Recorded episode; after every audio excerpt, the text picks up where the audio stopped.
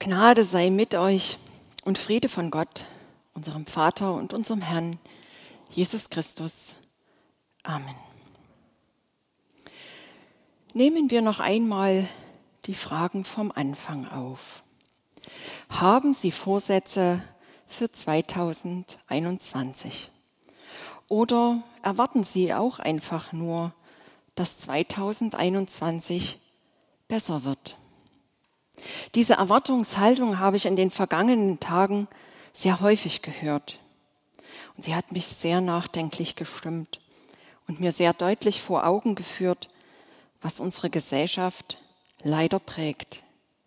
Man will, man will nicht sich und seine Gewohnheiten verändern, sondern man erwartet, dass sich alles so verändert, dass das Gewohnte in der gewohnten Weise wieder verfügbar ist.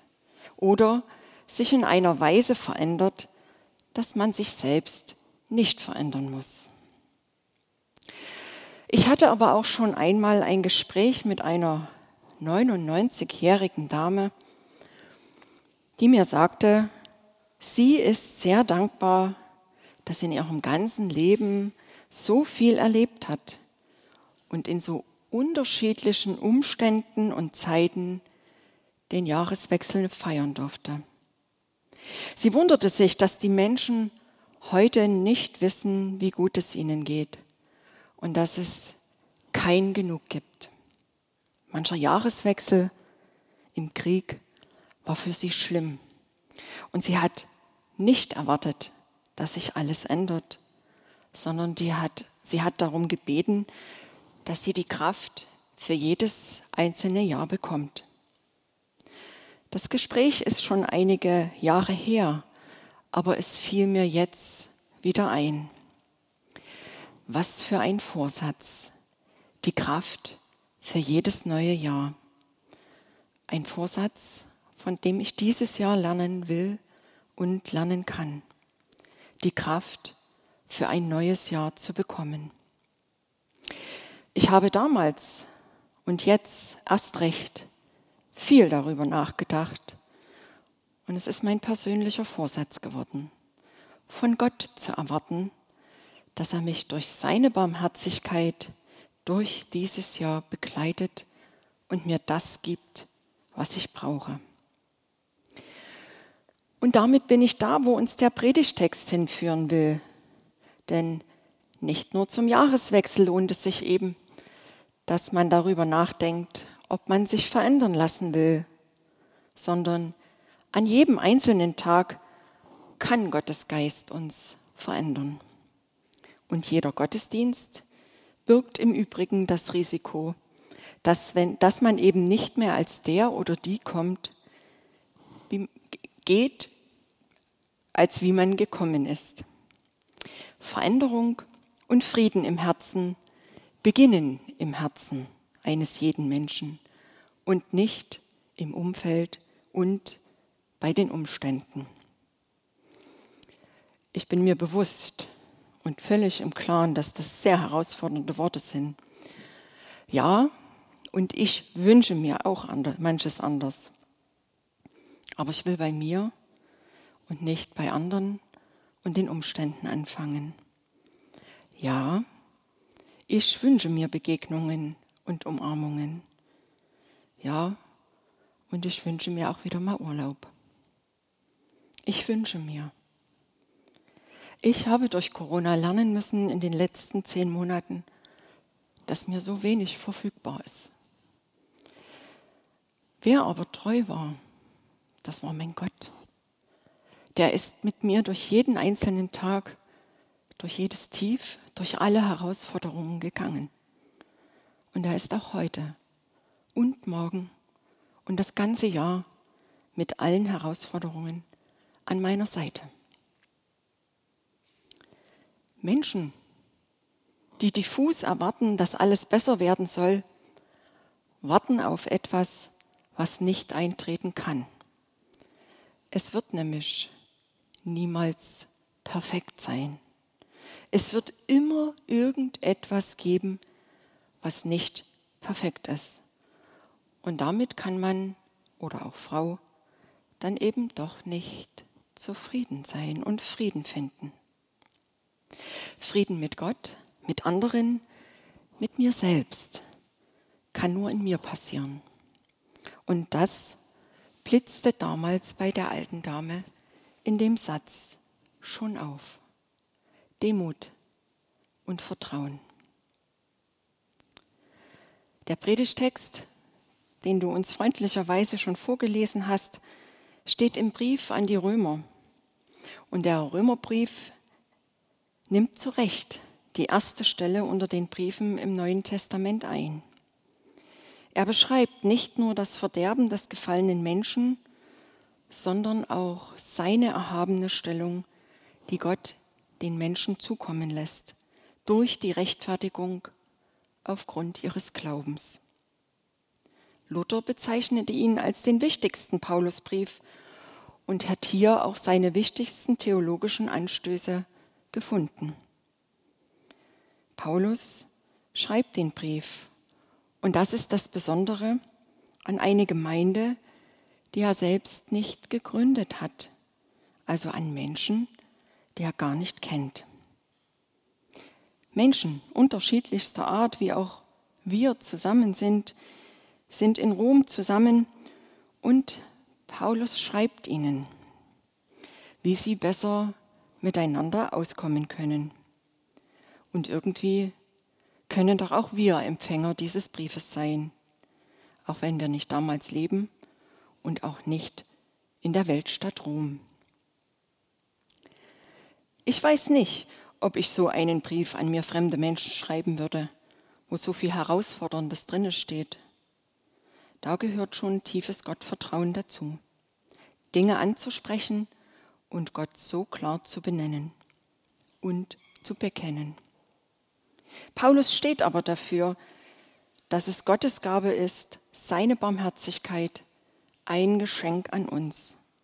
Und wir die Wahl haben, ob wir es annehmen und wie wir damit umgehen.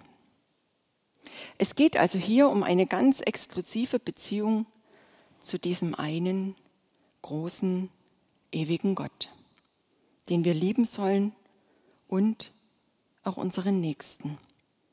Und dann, wenn uns das gelingt, und sei es nur ein Stück weit, bekommt alles andere den richtigen Wert und den richtigen Platz. Es geht nicht darum, sich selbst zu lieben und seine liebgewordenen Gewohnheiten. Willst du diese exklusive Beziehung?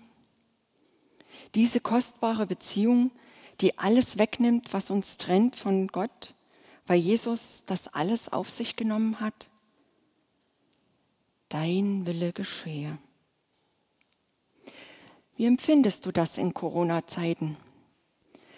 Dein Wille geschehe. Dazu gehört Mut, Vertrauen und Demut. Der Predigtext beginnt mit Barmherzigkeit und er endet mit Barmherzigkeit. Und auch wenn im Griechischen hier zwei unterschiedliche Wörter dort stehen, ist der Sinn doch der gleiche. Die erste Barmherzigkeit ist die, die Gott uns erweist, der barmherzige Vater. Und die zweite Barmherzigkeit ist die, die wir gegenüber anderen erweisen sollen. Damit sind wir dann auch irgendwie schon bei der Jahreslosung. Das Thema Barmherzigkeit wird uns also das ganze Jahr begleiten. Und ich freue mich auf den Gottesdienst, wenn Simone Riedel in 14 Tagen ihre bildliche Gestaltung dazu der Gemeinde erläutern wird. Im ersten Teil werden wir also aufgefordert, unser Leben Gott zu opfern und uns mit unserem Leben Gott zur Verfügung zu stellen und uns nicht am Zeitgeist zu orientieren, sondern in Demut unsere Grenzen anzunehmen und uns von Gott erfüllen zu lassen, dass unser ganzes Leben ein Gottesdienst ist und nicht nur diese eine Stunde hier am Sonntagmorgen, wenn wir Gott die Zeit dafür einräumen, dass er uns begegnen kann. Im zweiten Teil sind wir aufgefordert, dass wir zum einen in Demut die Grenzen annehmen, die uns gegeben sind, aber auch in Vollmacht und Vertrauen die Gaben einbringen in die Gemeinde, dass sie Gott zur Ehre und anderen dienen. Jede und jeder an seinem Platz. Der erste Teil ermahnt uns daher zur Erneuerung und der zweite warnt uns vor eigener Überheblichkeit gegenüber anderen Menschen. Weil Gott uns in seiner Barmherzigkeit verändern und erneuern will, bekommen wir die Kraft, gegenüber uns selbst und anderen barmherzig zu sein. Und dann, dann kann uns auch der Gottesdienst an den restlichen 167 Stunden der Woche besser gelingen. Passt euch nicht den Maßstäben der Welt an, sondern lasst euch von Gott verändern, damit euer ganzes Denken neu ausgerichtet wird. Nur dann könnt ihr beurteilen, was Gottes Willen ist, was gut und vollkommen ist und was ihm gefällt.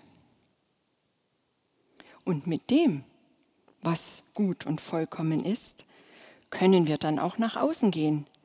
Denn Christsein ist nichts Privates. Wir sind aufgefordert, dass wir uns nicht verstecken, dass wir uns nicht einügeln, sondern mutig auch im Alltag unseren Gottesdienst tun. Echter Gottesdienst ist da, wo unser Glaube mitten im Alltag gelebt wird und sich allen Herausforderungen stellt.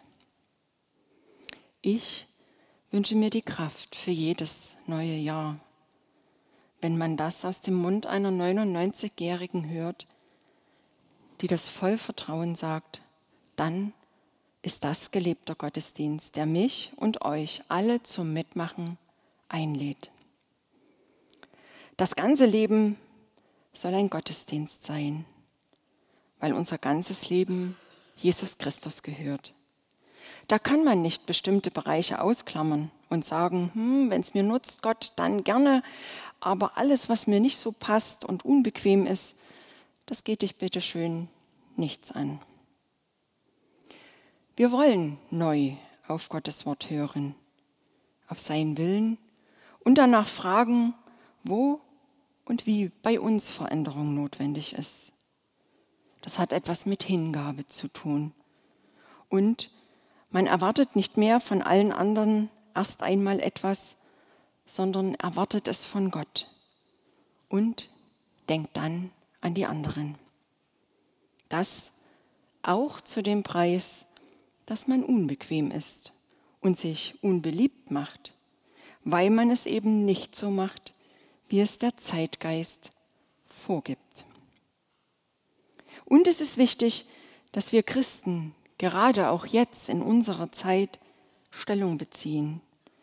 Fehlt das Geistliche, verselbstständigt sich das Gesellschaftliche oft auf eine ungute Weise und geben Egoismus und Selbstverwirklichung auf Kosten von anderen den Vorschub. Barmherzigkeit verzichtet darauf, andere zu be- und zu verurteilen. Und sie ist bereit, selbstlos zu geben. Sie verzichtet darauf zu fragen, was bekomme ich dafür? Und auch, ob es gerechtfertigt ist. Unser Gott macht solch eine Bewertung nicht. Wie in den genannten Dingen, wenn es um uns geht. Er ist barmherzig und fragt nicht, was bekommt er dafür. Und er schaut erst recht nicht, ob wir es verdient haben. Er ist barmherzig. Und darum dürfen und sollen auch wir es sein. Eine Aufforderung an uns alle. Und ich will Sie trösten. Keiner ist allein. Wir haben einander. Und wir haben Gott im Rücken.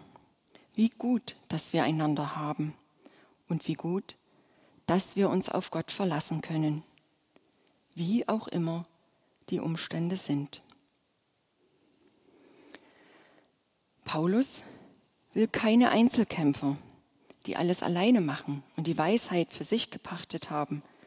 Paulus will, dass wir uns als Teil eines Ganzen verstehen, als Teil seiner weltweiten Gemeinde, insbesondere aber auch als Teil unserer Gemeinde, als Teil der Gemeinde, wo du deinen Platz hast und wo Gott dich, so wie du bist, gebrauchen will. Nicht zu verwechseln mit dem Platz, den du gerne einnehmen willst. Manchmal setzen wir uns eben auch auf den falschen Stuhl, weil wir von uns ausgehen. Gemeint ist aber hier der Platz, den wir in Gottes Augen und in seinem Plan einnehmen sollen, wo du Verantwortung übernehmen und deinen Glauben in Wort und Tat leben sollst. Auch wenn dir, wenn uns der Stuhl viel zu groß erscheint. Mit Gottes Hilfe und durch seine Barmherzigkeit wirst du ihn ausfüllen, voll und ganz. Und wo du das tust, da ist echter Gottesdienst, der eben auch mit Opfern verbunden ist. Das ist echtes Gemeindeleben und da blitzt Gottes Reich auch heute schon unter uns auf. Da können wir etwas von der Kirche als Leib Christi spüren. Und das hat Ausstrahlung nach außen. Welche der Geist Gottes treibt, die sind Gottes Kinder. Haben Sie Vorsätze für 2021? Ich wünsche mir und Ihnen durch Gottes Barmherzigkeit die Kraft für jedes einzelne Jahr, auch für dieses Jahr, für jeden einzelnen Tag. Und der Predigtext macht uns Mut dazu. Im Glauben an Jesus Christus ist vieles möglich. Kann sich bei mir was verändern und dadurch gibt es Hoffnung und Zukunft. Und ich bin damit nicht allein. Ich mache mich eins mit Ihnen, mit dir, mit Menschen, die an diesen großen, barmherzigen und ewigen Gott glauben. Mit euch bin ich auf dem Weg. Nicht ich schaffe das, sondern wir schaffen das. Als Christen und als Gemeinde, auch wenn die Zeiten uns so herausfordern und Abstand und Inzidenzzahlen die Zeichen der Zeit sind.